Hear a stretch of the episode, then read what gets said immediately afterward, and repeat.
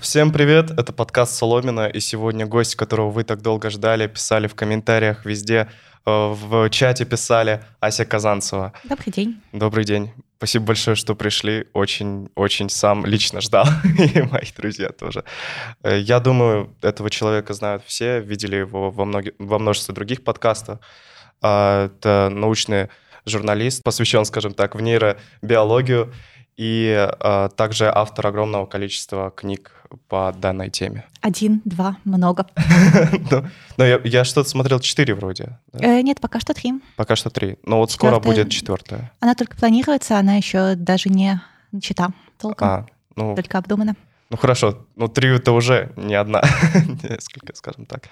Вот. А также сегодня со мной соведущий Руслан Салимгареев. Он э, был в прошлом выпуске, в смысле в прошлом, в летнем далеком выпуске. Вот он набрал, сколько там, 135 тысяч просмотров.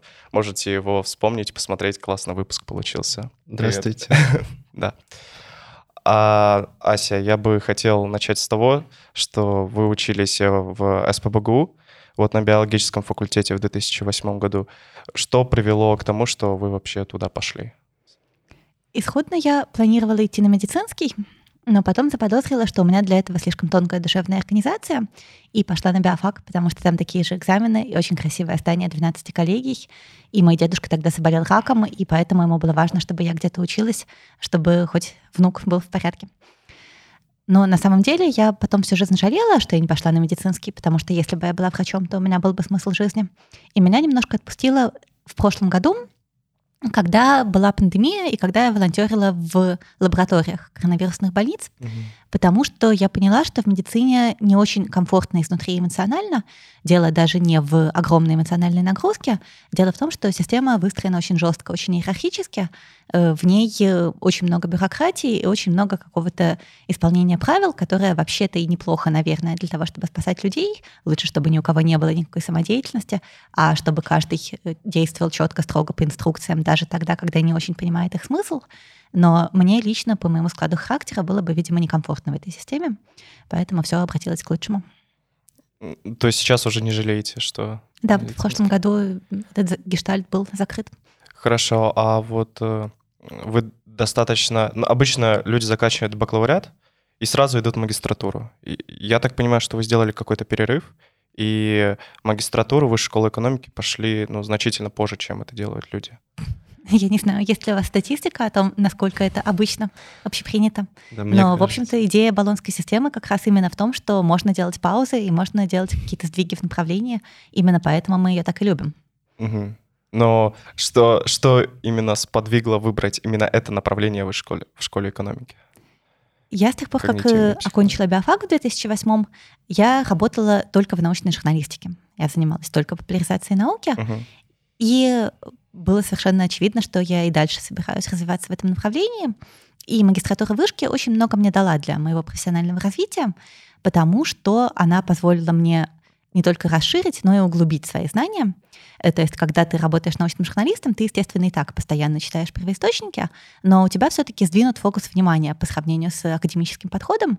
Ты обращаешь там внимание только на то, что будет понятно и интересно твоему зрителям. А магистратура хороша тем, что это комплексный пакет, в котором тебя заставляют более глубоко читать даже то, что зрителю твоему непосредственно не пригодится.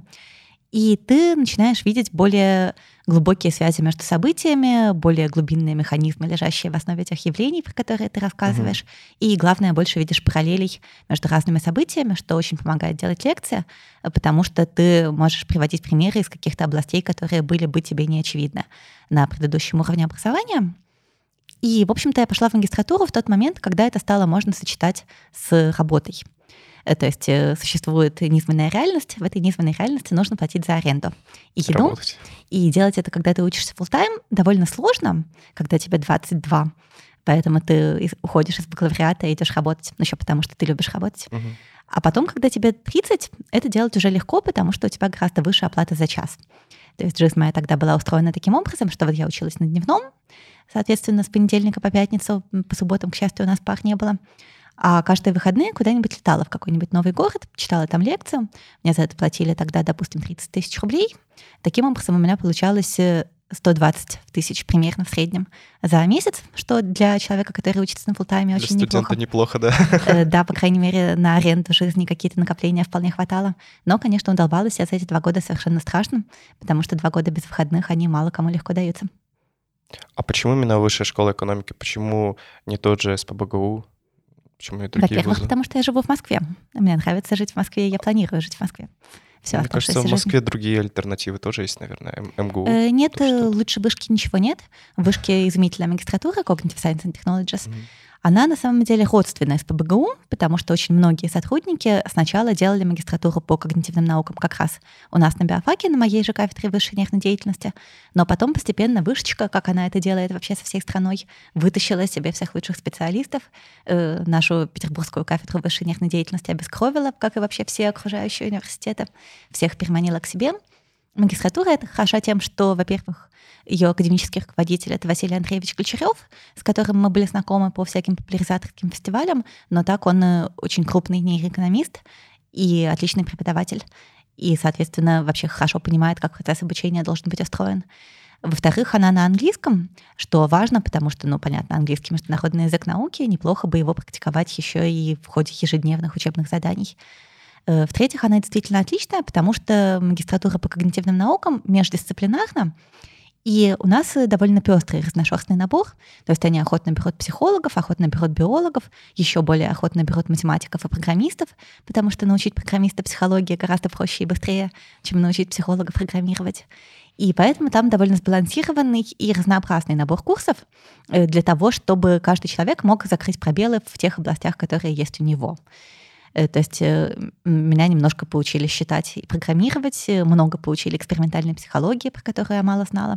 Нейробиологии как таковой учили тоже много, но мне это давалось легче, чем большинство однокурсников, потому что у меня была база. То есть такое хорошее образование, которое закрывает много пробелов сразу. И кроме того, в вышке просто очень комфортно. Вышка классная. В вышке ты постоянно чувствуешь, что тебя любят, что они заботятся о том, чтобы ты учился как можно эффективнее, и при этом задолбался как можно меньше э, особенно в магистратуре, которую делают нейробиологи. То есть там все построено на том, чтобы как можно больше учитывать человеческие способности к обучению. Там, допустим, у меня вот за два года full-time магистратуры было всего два экзамена как таковых потому что почти для любого экзамена можно было получить автомат. В том случае, если ты старательно сдаешь все промежуточные тесты, накапливаешь хорошую, э, то есть, э, ну, отлично, 8 баллов и больше оценку Э, по ходу всех вот этих вот текущих работ, тогда тебя от экзамена обычно освобождают, э, тогда ты получаешь дополнительные каникулы. В тот момент, когда у всех людей сессия, сессии там тоже 4 раза в год, что само по себе классно, потому что ты более маленькие кусочки информации сдаешь. Это все имеет огромное отношение к нейробиологии обучения. Для того, чтобы чего-то выучить, нужно себе новых нейронных связей нарастить. Это происходит гораздо эффективнее, если ты учишь маленькими порциями, в промежутках успеваешь спать. Э, про сон наша вышка тоже, кстати, внимательно думала и заботилась. Во-первых, э, там никогда не было первых пар, и вторые тоже были довольно редко, mm-hmm. потому что нейробиологи понимают, что бессмысленно учить людей, которые не высыпаются. А во-вторых, э, если там были дедлайны для каких-то письменных работ, то они всегда стояли в полночь я оценила, как это круто, когда потом я училась в Пристеле, в котором была система гораздо более зверская, хотя пары там тоже начинались в 10 утра, но зато для письменных работ дедлайны там стояли в полдень. И, соответственно, когда у тебя дедлайн в полдень, то ты пишешь всю предыдущую ночь. И у тебя сбивается весь режим, и ты совершенно мертвый и дохленький. А вот если дедлайн в полночь, то ты как-то так планируешь свое время, чтобы до полуночи успеть, а после этого ты уже ложишься спать, потому что делать тебе больше нечего. Я не понимаю, почему другие вузы не могут перенять опыт данной магистратуры, почему не везде пары начинаются после 9, почему не везде учат маленькими порциями и не дают возможности автомату. Ну, я думаю, это отчасти история про бюджет, в том смысле, что если учить маленькими порциями, делать много маленьких тестов, то требуется больше э, оплаты рабочего времени тех людей, которые эти тесты проверяют. Может быть, не каждый вуз э, готов на этом не экономить. Хотя, в принципе, ну, это могут быть какие-то учебные ассистенты, да, там, uh-huh. старшекурсники и прочее. Не знаю.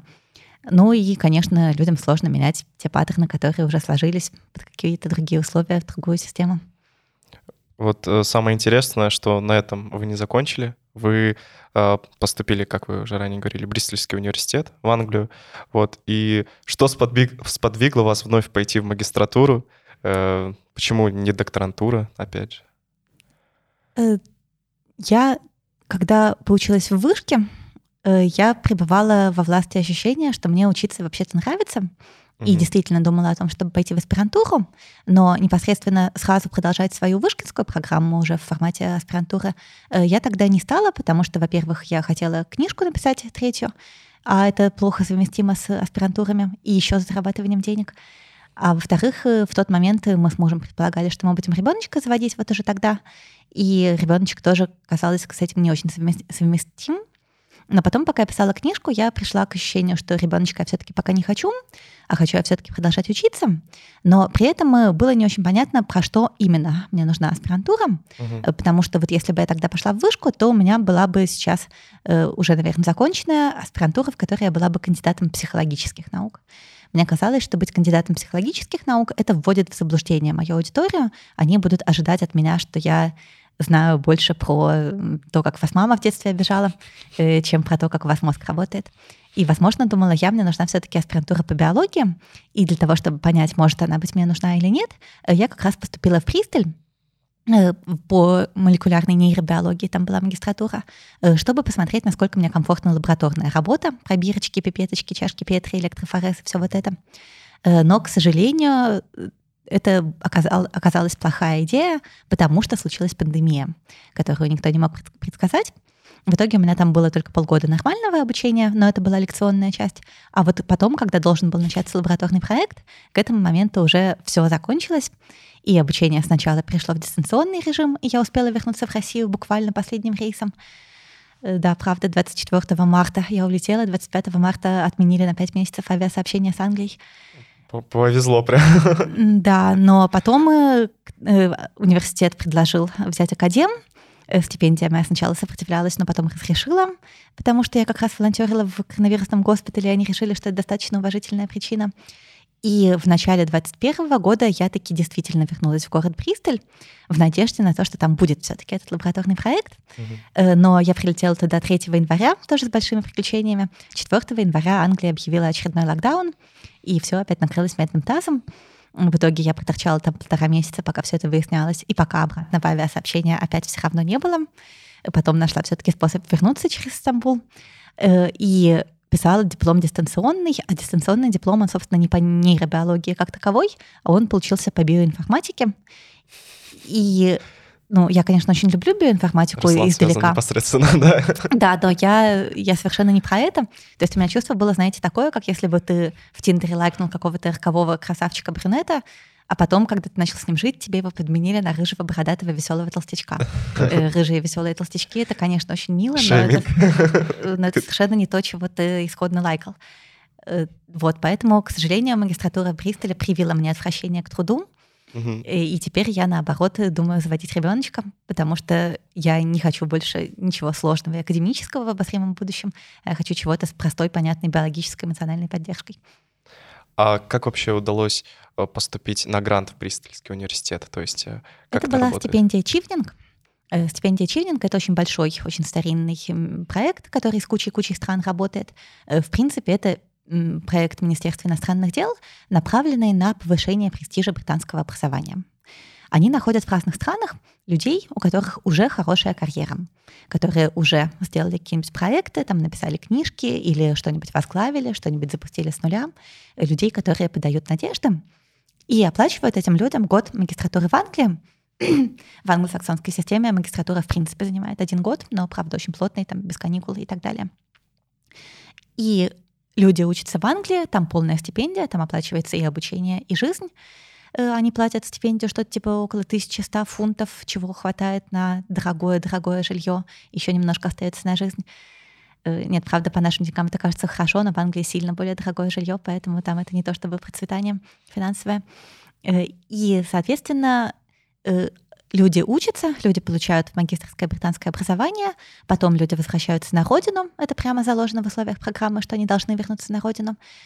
И дальше они продолжают строить свою процветающую карьеру, но теперь у них в резюме есть еще и корочка британского университета, И это такой заговор про престиж британского образования, mm-hmm. про то, что дальше все их карьерные успехи атрибутируются британскому образованию. Все договорились считать, что британское образование это хорошо, и таким образом э, получается, что это такая тема, которая всем выгодна, независимо от самого качества британского образования. То есть мне кажется, мне тоже стали больше платить за лекции, когда я могу размахивать корочкой, что вот я заканчивала престижный Бристольский университет, который входит в топ-10 э, в Англии и, по-моему, в топ-50 в мире. То есть всем от этого кажется, что я умненькая, несмотря на то, что на сами мои лекции, конечно, вышка повлияла гораздо больше, чем Бристоль. А вот вообще, если сравнивать вышку и Бристоль, а, где больше понравилось? Я так понимаю, все-таки вышки, вышки, да? вышки намного больше. Но здесь надо понимать, что люди разные, и что для разных людей разные вещи заходят или не заходят. Угу. Я человек неформальный, для меня самая важная история в обучении — это emotional connection. Это возможность дружить с преподавателями, э, потом продолжать с ними дружить, когда ты уже закончил, звать их на свои вечеринки, э, иметь какие-то неформальные связи, чувствовать, что у тебя есть своя стая и долгосрочное сотрудничество что довольно легко дается, когда ты в вышке преподы молодые, ты, наоборот, уже довольно взрослый для студента, да. и у тебя уже какие-то карьерные достижения, то есть вы, в общем-то, более или менее на равных, и формируется прекрасная неформальная эмоциональная связь. В вышке чувствуешь, что как-то все о тебе заботятся, и все тебя помнят, и все друг друга знают. А Бристоль настроен на справедливость. Справедливость выражается в том, что там никто не знает, какие у тебя результаты работы. Э, там все работы письменные, ты все работы сдаешь под номерами, и поэтому у тебя вообще нет такой мотивации к обучению, что ты придешь не готовым, и препод подумает, что ты какой-то дурачок. И нет такой мотивации, что это свинство приходить не готовым по отношению к преподу, который тебе симпатичен, потому что он старался, объяснял, а ты взял и пренебрег всей его работой. Угу. Вот поскольку все эти мотивации полностью убраны, остается только чистая академическая мотивация к обучению, и оценки полностью анонимные. И, наверное, это хорошо для людей менее обаятельных, э, у которых меньше прокачан профессиональный навык, нравится всем вокруг, э, ну или там не нравится вообще вызывать какие-то эмоции у всех вокруг. Э, потому что если, допустим, преподаватели вас третируют, то да, присталь от этого спасает, оценивают вас анонимно и справедливо. Но если вы такой человек, как я, то для вас, наоборот, это мощный демотивирующий фактор. И, в принципе, Пристель — большой университет, Англия — большая страна с развитой академической традицией, и там старались таким образом организовывать обучение, чтобы почти каждую лекцию читал не постоянный ваш препод, а какой-нибудь ведущий специалист в этой области. Вот есть там э, лучший в не знаю, во всей Англии специалист по предотвращению Альцгеймера где-нибудь в Кембридже. Он приезжает из Кембриджа в Фристель на один день прочитать вам лекцию и уезжает. И это, конечно, очень мило, но, опять же, не формируется никакой эмоциональной связи. А для меня это, на самом деле, не только для меня, но просто я это лучше осознаю в силу бэкграунда. Uh-huh. Эмоциональные связи — это один из основных ключевых мотиваторов к интеллектуальной даже деятельности. И, соответственно, если вы с этим преподом не знакомы, то у вас у меня гораздо ниже эффективность запоминания. То есть э, обычный преподаватель, не специалист, глубокий именно в этой узкой теме, он, может быть, даст информацию вам на 10 пунктов, но вы из них запомните 7 или 8, потому что вы стараетесь, он вам нравится, потому что. А человек, э, который знает про эту тему больше всех, он даст информацию на 15 пунктов, но только запомните вы из них 5, потому что мотивации у вас нет. Мотивация важнее существенно. Поэтому очень важно, чтобы преподаватели нравились, получается, ну и формировалась какая-то эмоциональная связь. Да, и жизнь вообще нравилась, и в целом было бы больше ресурса. Э, уезжать учиться в другую страну — это тяжело и гораздо тяжелее, чем я думала. Я как-то сильно это заранее недооценивала, mm-hmm. потому что вы оказываетесь в очень сильной социальной изоляции, и при этом вы еще и не умеете ее вовремя осознать. Это очень смешно. Дело в том, что я всю жизнь думала, что я интроверт и мизантроп, Потому что у меня в силу жизненных обстоятельств, в силу профессии всегда общение было гораздо больше, чем я могу вообще вынести, перенести, чем мне комфортно. И из-за этого я до 32 лет, получается, не имела ни малейшего шанса вообще осознать, что, оказывается, человеческое общение мне нужно. Uh-huh. Я про это вспоминала историю прекрасную про свою маму. Э, моя мама однажды в 13 лет шла по улице, испытала какое-то странное чувство. Она шла и шла, это странное физиологическое чувство, которое она никак не могла понять, все усиливалось и усиливалось. Она анализировала, что могло к нему привести, и в какой-то момент у нее возникла гипотеза, что, возможно, это чувство голода. И она поставила эксперимент, поела, и действительно это странное чувство прошло. Вот дело в том, что у нее были две заботливые бабушки, которые ее воспитывали, которые жили вместе с ней, с ее родителями. И поэтому так получилось, что до 13 лет она ни разу не испытала возможности э, осознать, что такое чувство голода. И вот у меня точно такая же история была с чувством одиночества. До 32 лет у меня не представлялось шанса его понять. И поэтому, когда я уехала в Англию, и, соответственно, резко снизилось количество и качество социальных связей, я несколько месяцев чувствовала сильный дискомфорт, меня потряхивало, у меня нарушался сон, у меня нарушался иммунитет, и при этом я вообще не понимала, в чем дело. Только вот где-то месяца через три я сформировала гипотезу, что, возможно, дело в общении. Начала после этого больше уделять внимание и тому, чтобы коммуницировать с однокурсниками, и тому, чтобы э, ходить во всякие там клубы студенческие, и там заниматься э, налаживанием социальных связей. И завела себе бойфренда, и начала больше общаться с теми, кто остался в России. И после этого мне стало жить нормально. Вот оконч... А потом я еще начала снова читать лекции, начала с лекциями ездить по всяким разным соседним городам и странам, успела съездить в Амстердам с маленьким выступлением, в Ригу слетать и в Кембридж съездить. И это тоже для меня важный источник и коммуникации, и ресурса. У меня с людьми вообще отношения, хотя они безличные с моей аудиторией. uh И вот к февралю мне стало нормально. Э, после февраля Бристоль мог бы стать opportunity of my life. Э, жизнь наладилась абсолютно, и все стало классно. Но тут кто-то съел летучую мышь, и все. Да. А э, вообще в целом какие-то контакты социальные остались после Бристоля? С кем-то поддерживаете общение? Э, ну, у меня осталось пара френдов в Фейсбуке, но в а. общем и целом нет. А после этого появилось желание на Запад уехать или... Нет, желания уехать на Запад у меня не было вообще никогда. У меня было желание получить такой опыт, э, понять, как там вообще, э, насколько система образования отличается. И, собственно, именно поэтому я вообще не рассматривала варианты уехать в аспирантуру ага. на PhD. Я рассматривала только вариант уехать в магистратуру, хотя она у меня была уже и вторая. Именно потому, что это на год. Год я могу себе позволить, за год я не настолько сильно оторвусь от реальности. И на самом деле наоборот, Англия существенно нарастила мой патриотизм. То есть если раньше я хотя бы теоретически допускала, что, наверное, можно жить в разных странах, э, то сейчас я просто панически цепляюсь в Москву. Э, мне даже в другой город поехать прочитать лекцию стало сложно. Не выпускайте меня за пределы МКАДа, я хочу сидеть внутри, я хочу никогда никуда отсюда не деваться. Мне в целом больше нравится, как устроена жизнь в России, чем в Англии во многих отношениях, но если мы не будем говорить про политику, вот именно бытовая жизнь, именно качество жизни, возможно, если бы я поехала в Скандинавию, у меня были бы какие-то другие впечатления, ощущения. Но вот в Англии система очень индивидуалистическая, просто того, как жизнь устроена. Там у каждого есть свой домик, и в домике у него там на заднем дворе качели, батут, э, клумба и прочие прекрасные вещи, у каждого свои собственные. И в результате городская среда очень скучная. В городской среде в Англии или в Америке там много-много-много-много-много одноэтажных домиков, между которыми нет примерно ничего. Я во всем Бристоле знаю две детские площадки в двух сквериках. А в Москве все совершенно по-другому. В Москве, ну вообще в странах, направленных на общественное благо по своей идеологической картине, в них люди живут в каких-то не очень больших квартирках, но зато на улице есть парки, реки, озера, уличные тренажеры, суперразвитая система общественного транспорта, библиотеки.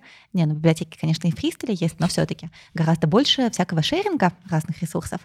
И шеринг — это хорошая тема, потому что это и создает и меньшую нагрузку на окружающую среду из-за того, что снижается производство, из-за того, что люди делят ресурс. И, в принципе, это позволяет добывать более качественное благо за более маленькие деньги. То есть такая система выглядит существенно более здоровой. У меня был опыт поездки в Оксфорд, и когда я там был, у меня было ощущение, как будто я в, сказке, в сказку какой-то попал. Вот, это... Такое тоже есть, потому что, конечно, мы сформированы английской культурой, да. и, конечно, когда вот первый раз, например, оказываешься в Лондоне и видишь все эти двухэтажные автобусы, э, то ты Просто. думаешь, что раз двухэтажные автобусы, про которые ты читал в книжках, красненькие есть, то значит, очевидно, и Гарри Поттер есть, и Питер Пен есть. Да. А вообще, насколько полезно учиться э, вот, допустим, в 40 лет, в 50 лет? Стоит ли людям, которые уже достаточно в позднем возрасте, идти в магистратуру или какой-то новый бакалавр заканчивать? Ну, в принципе, стоит, но пользы было бы больше в молодости. Э, пользы было бы больше, когда хорошая нейропластичность, э, условно, больше новых синапсов у вас в мозге вырастает в ответ на каждый переработанный курс информации. То есть, э, да, интеллектуальная деятельность — это хорошо, но, конечно, способности к интеллектуальной деятельности и способы подхода к ней изменяются по ходу взросления. То есть э, юные люди, они хороши тем, что у них классная нейропластичность, что им легко в долговременную память записывать какие-то новые вещи. В нашем кеке возрасте, в мои 35. А э, после какого возраста примерно снижается нейропластичность? Э, ну, это очень постепенные процессы, к тому же с очень большими индивидуальными отличиями. Но в общем и целом э, консенсус такой, что после 25 э, остается некоторая плато, не, некоторый ровный уровень, но, но дальше вот начинает снижаться, снижаться, снижаться постепенно. Угу. Э, после 35 уже начинает быть прямо заметно хуже, но опять же для разных навыков с разной скоростью. И главное, что у взрослых просто у них другой способ э, работы с информацией. Они менее эффективны в освоении чего-то совершенно нового, но зато они более эффективны в работе с тем, что у них уже записано и нарощено. То есть вот у нас есть кратковременная память, это такая очень узкая воронка, но пропускная способность кратковременной памяти сильно расширяется тогда, когда вы можете опереться на что-то такое, что в вашу долговременную память уже записано. Э, если я попрошу вас запомнить цифры 1984, то они забьют вам много рабочей памяти, а если вы успеете понять, что это одна единица да. информации, что это одно название книжки, про которое вы в долговременной памяти уже помните, то тогда это вашу рабочую память не забьет. То есть взрослые люди, они потому и более высокооплачиваемые, что они более более эффективно перерабатывают ту информацию, которая уже может опереться на что-то, что они знают. Но зато они, к сожалению, существенно менее эффективны, чем юные люди в усвоении чего-то совершенно нового. То есть, по сути, желательно людям учиться до 25 лет и не тратить время на работу. То есть, чтобы потом во взрослом э, во взрослом возрасте быть более капитализированным, потому что у тебя есть больше информации, записанной в долговременную память. Ну, как минимум, первое высшее образование, да, хорошо бы получить до 25, и настолько сложное и комплексное, насколько вы вообще можете себе позволить угу. по вашим интеллектуальным и прочим способностям, э, потому что оно потом создаст некоторую базу, на которую вы сможете подцеплять новую информацию. Конечно, я ни в коем случае не говорю, что учиться дальше бессмысленно, нет, не бессмысленно, полезно, хорошо, но просто если вы успели себе базу выстроить, то дальше вам все последующее образование будет даваться существенно легче, существенно эффективнее к сожалению, способности к переработке информации с возрастом меняются. Ну и да, это история про суровую экономическую реальность, про постоянные поиски компромиссов и в целом про то, что есть тренд на удлинение детства, как в биологической эволюции человека, так и в социальной эволюции человека. Э, то есть там в средневековье к 15 годам вы уже были человеком вполне компетентным в тех занятиях по там, производству э, пищи, выращиванию зерна или даже там э, не знаю, шитью сапогов или шитью одежды. То есть вы сначала становились подмастерьем в детстве, потом к 15 годам вы овладевали всеми секретами ремесла, жизнь развивалась медленно, прогресс был медленный, вы могли больше особо ничему и не учиться. И уже как-то зарабатывать себе на жизнь, формировать семью и так далее.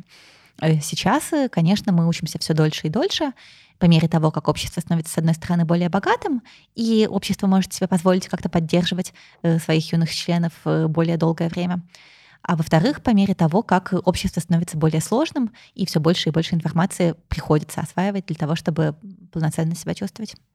А, то есть, получается, и в биологическом плане прослеживается, что э, до 26 условно в будущем может быть э, мозг пластичным, да? Я верно Нет, понимаю? смотрите, мозг, конечно, пластичен всю жизнь. Э, если... А, я имею в виду на плато, когда выходит. Мозг пластичен да. всю жизнь, вопрос в том, какое количество усилий нужно приложить, какое количество часов обучения нужно потратить угу. для того, чтобы разобраться и запомнить. И вот, к сожалению, процесс этот замедляется. То есть, опять же, еще раз, он не замедляется в том случае, если вы работаете в какой-то области, учитесь в какой-то области, в которой вы уже компетентны. Э, но если вы пытаетесь полезть в какую-то совершенно новую область, то в 20 лет это сделать проще, чем в 35, к сожалению. То есть, условно, если я сейчас на геологическом факультете учусь и резко выйду в математику, то я еще могу. Ну, понимаете, даже я могу, э, наверное, но просто mm-hmm. это обойдется мне дико большей кровью я буду дико больше страдать, плакать, и гораздо больше репетиторов мне будет нужно. Вам же нравится учиться. Не математики, к сожалению. Но это как, я большой молодец, что я пошла вот в 30 лет в эту магистратуру, в которой был курс по высшей математике, и путем больших э, страданий, мучений, а также благодаря тому, что я была замужем за физтехом, который мне все объяснял, э, я все-таки этот курс сдала даже на честно заслуженную четверку. Это было огромное достижение, э, но, правда, оно далось мне очень тяжело. Хотя, справедливости ради, на биофаке мне далось еще тяжелее, хотя я была гораздо моложе. На биофаке было тяжелее? Ничего себе, неожиданно. Ну, у меня тогда не было мужа физтеха. У меня а. тогда был муж преподаватель иностранных языков. Там с английским было легче. А, ну, Это тоже плюсы. А вот э, насколько интеллект, он обусловлен э, твоими генами? Или как это можно как-то натренировать в детстве? Или родители могут как-то поспособствовать тому, чтобы дети были гораздо способнее его других сверстников как-то? Смотрите, ответ всегда про любой признак и то, и другое. На любой наш поведенческий признак влияют угу. и гены, и среда, но гены влияют на них тоже всегда довольно существенно. Это измеряют обычно с помощью близнецовых исследований, когда сравнивают однояйцевых близнецов и разнояйцевых, и однояйцевые постоянно оказываются ближе друг к другу по любому поведенческому признаку. По склонности курить, э, по чувству юмора, степени счастья, по политическим предпочтениям, почему угодно. И в том числе по школьной успеваемости, и в том числе по коэффициенту интеллекта, какими бы тестами мы его не измеряли. Причем с интеллектом влияние генов велико. И более того, оно не просто велико, оно еще и усиливается с возрастом. То есть взрослые однояйцевые близнецы по уровню интеллекта ближе друг к другу, э, чем юные однояйцевые близнецы, маленькие дети. Э, потому что на ребенка больше влияет среда. Вот с кем-то занимаются, кого-то учат хорошо, кого-то учат хуже, у кого-то книжек больше, у кого-то меньше. Это все влияет на то, насколько он в соответствии с возрастом эти тесты проходит хорошо. Но дальше, когда он взрослеет, начинаются странные вещи. Если он от природы умненький, то он продолжает учиться развиваться. Даже если у него среда была какая-то не очень благоприятная, он все равно идет в библиотеку, берет книжки, поступает на бюджет и как-то начинает развиваться дальше. А если он от природы глуповат, то как только от него все отстали, он садится на диван и смотрит телевизор, и больше ничего не делает. И поэтому для взрослых считается, что порядка 70% э, всех отличий в интеллекте можно объяснить именно за счет генов. Поэтому, да, лучший способ э, завести себе умного ребеночка — это родить его от кого-нибудь как можно более умного из всех, кто вам доступен. Ну, это печально слышать, потому что получается, что ты можешь только на 30% повлиять на себя, ну, это как-то... Но это тоже немало. То есть гены, они же никогда не задают э, абсолютное число. Вот у вас будет IQ обязательно 115. Угу. Да и про себя ты никогда не знаешь, насколько это у тебя ровно. Как бы. Да, и в разных областях по-разному. Найти такие области, в которых у тебя есть способности. Э, то есть э, гены задают норму реакции. Гены говорят, что, вероятнее всего, у вас будет IQ где-то там от 105 до 125, а там уж как вы будете питаться, как вы будете учиться, как вы будете двигаться и развиваться, и как вам повезет. Стараться все равно имеет смысл. А вообще с какими-то внешними признаками, половыми признаками есть какие-то корреляции интеллекта? То есть э, с, э, с, чем, с чем бывает корреляция? Смотрите, индивидуальные отличия всегда важнее межгрупповых. Угу. Если мы усредняем 10 тысяч людей из группы А, 10 тысяч людей из группы Б, то какие-то отличия мы найти можем, но это будут отличия именно на уровне среднего, которые совершенно ничего не позволяют предсказать про любого конкретного человека, гражданина или гражданку. Ну, там, вроде как, э, если человеку, например, повезло родиться евреем, то у него будет IQ на пару пунктов выше, чем у человека, который не родился евреем, э, потому что э, там, видимо, происходил довольно долго отборный интеллект, в том смысле, что жизнь была сложная в изгнании, и лучше выживали те, кто лучше понимал закономерности окружающего мира. И это отражается в том числе в том, что в Израиле большое количество Нобелевских премий на душу населения, mm-hmm. больше, чем в любой другой стране. Но при этом Э, есть масса евреев-дураков, есть масса гораздо более умных неевреев. То есть э, это не обладает предсказательной силой тогда, когда мы ткнем пальцем в любого конкретного человека. Э, и то же самое с любыми другими признаками, там, с гендером вообще работы не показывают каких-то вот прямо серьезных отличий в IQ в среднем между мальчиками и девочками. Э, иногда где-то отклонение чуть-чуть туда, чуть-чуть сюда. Иногда э, выявляется еще влияние возраста, что типа девочки прилежнее учатся и умнее в детстве, но зато мальчики могут потом их обогнать. Э, и похоже, что у мальчиков просто выше разброс среди всего прочего, что девочки все ближе к золотой середине, а среди мальчиков больше идиотов, больше гениев.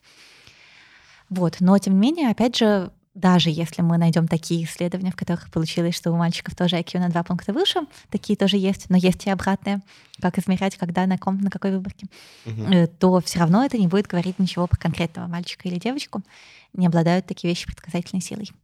Мы все, конечно, любим спекулировать, э, делить людей на кучки, э, но по каким признакам мы их делим на кучки? Э, я вот сейчас, как обыватель, ношу с теорией, что все люди делятся на два типа. На тех, кто сам заработал себе на квартиру, и на тех, кому она досталась по наследству. Э, потому что как-то ну, вот в быту наблюдается... Да. В быту наблюдается, что те, кто сам заработал, они как-то сильно больше вынуждены были развиваться. А те, кто, кому она досталась, они как-то гораздо меньше вкладывали в свою карьеру и образование, э, потому что, ну, от чего беспокоиться, и так все хорошо. И где-то вот к 40 годам эти отличия начинают быть уже заметны с точки зрения именно количества объективных достижений, хотя исходно разница была просто в материальном положении, причем не в пользу тех, кто в итоге достиг себе карьерных достижений. Но опять же, опять же, я понимаю, что есть куча исключений в обе стороны, поэтому я не считаю человека дураком только на том основании, что ему повезло в жизни. Как с, с возрастом меняется IQ? Ну, то есть э, оно как-то вообще меняется значительно? Просто интересно. Э, ну, в течение взрослого возраста, по-моему, особо не очень. Mm-hmm. Начинает потихонечку снижаться, когда уже просто мозг портится, когда уже старение, старение. Со старением же проблема в том, что мы неинтересна эволюция после лет 40, потому что если какая-то мутация испортит э, наше здоровье в 20, то она снизит вероятность того, что мы заведем деточек. И, соответственно, с меньшей вероятностью передастся следующее поколение. А если какая-то мутация портит наше здоровье в 40 или в 50, то деточек, скорее всего, мы к этому моменту уже завели, и поэтому она спокойно передалась этим деточкам. Угу. И вот, к сожалению, из-за этого все начинает сыпаться начинают сыпаться кожа, волосы, зубы, фигура, и в том числе мозг, начинают умирать нейрончики. Но да, этот процесс э, происходит э, в разной степени у разных людей э, и зависит от образа жизни, от здорового образа жизни. Те, кто много двигается и не слишком много ест, стареют медленнее, в том числе и когнитивно, и в том числе от того, насколько мы мозгом пользовались. Новые связи росли, это повышает запас прочности. То есть чем, чем больше пользовались, тем лучше, соответственно. Да.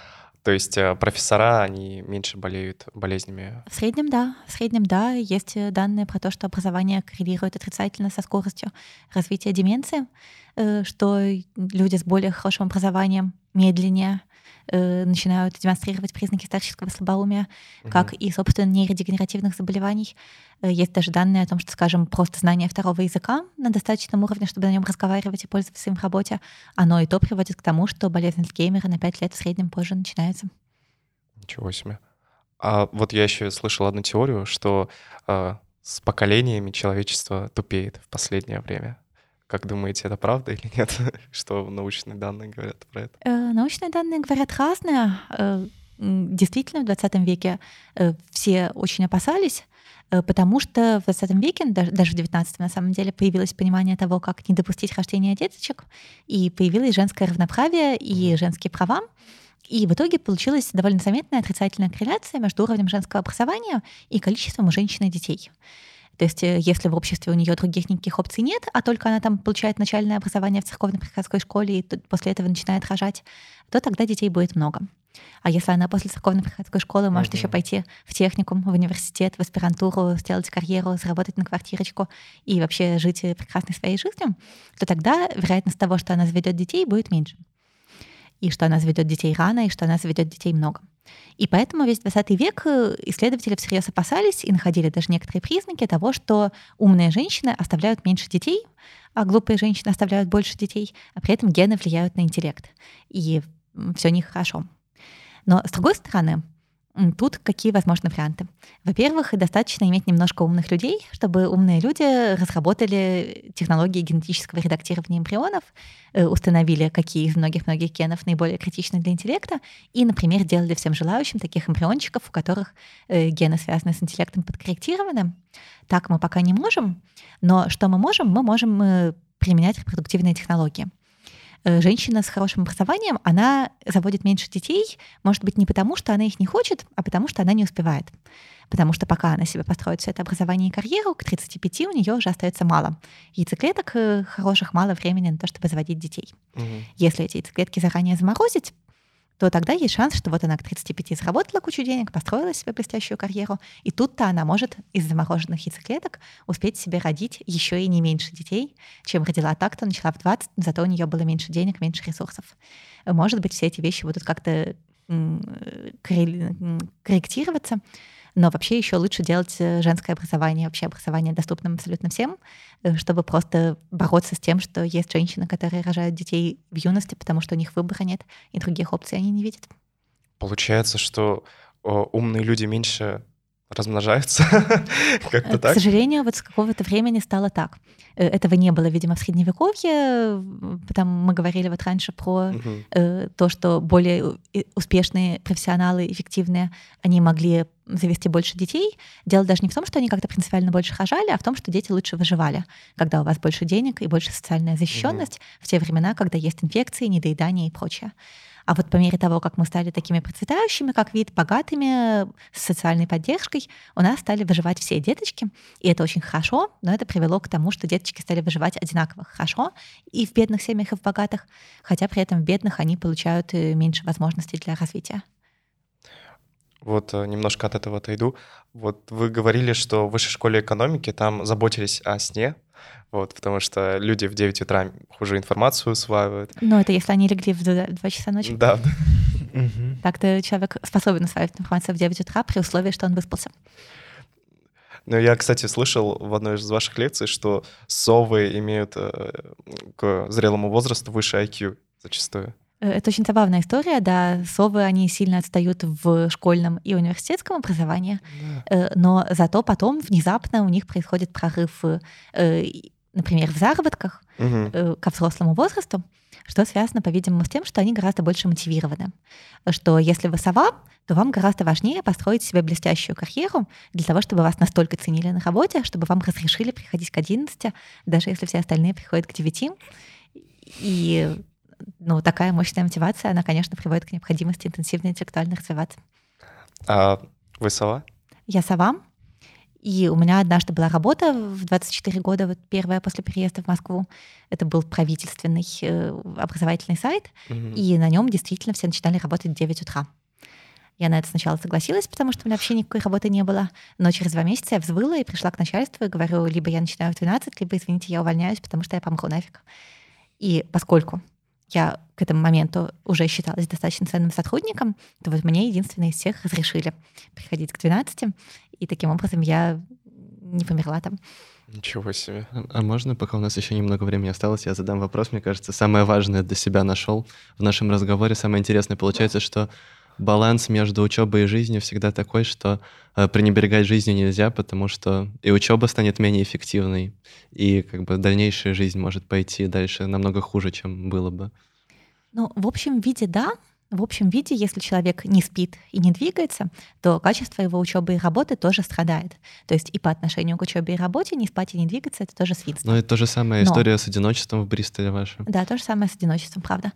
Э, действительно, качество жизни полезно, но при этом нужно понимать, что человек, он все таки существо живучее, и что ради каких-то задач он может временно задвинуть весь здоровый образ жизни для того, чтобы здесь и сейчас ударно поработать цвета белого не видя. И более того, в юном возрасте это достаточно легко дается.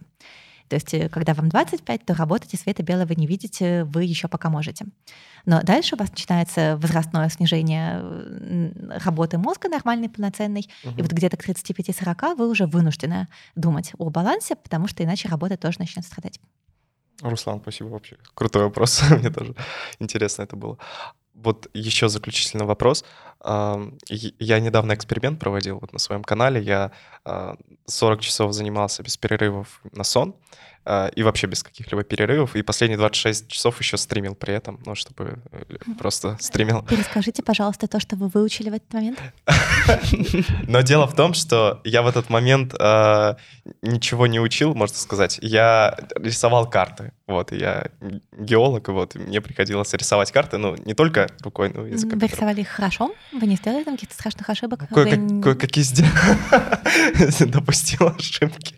Вот, и я в целом мне хотел узнать, насколько э, это вредно для мозга и насколько вообще это может быть эффективным. Вот. Ну, от одного такого случая вы не умрете, скорее всего, хотя чувствовать себя будете следующие несколько дней не очень. Э, но дело в том, что это довольно бессмысленно, потому что качество работы сильно падает. Э, вы пытаетесь рисовать карту, в итоге вы обнаруживаете, что Лондон — столица Парижа, Париж — столица Рима.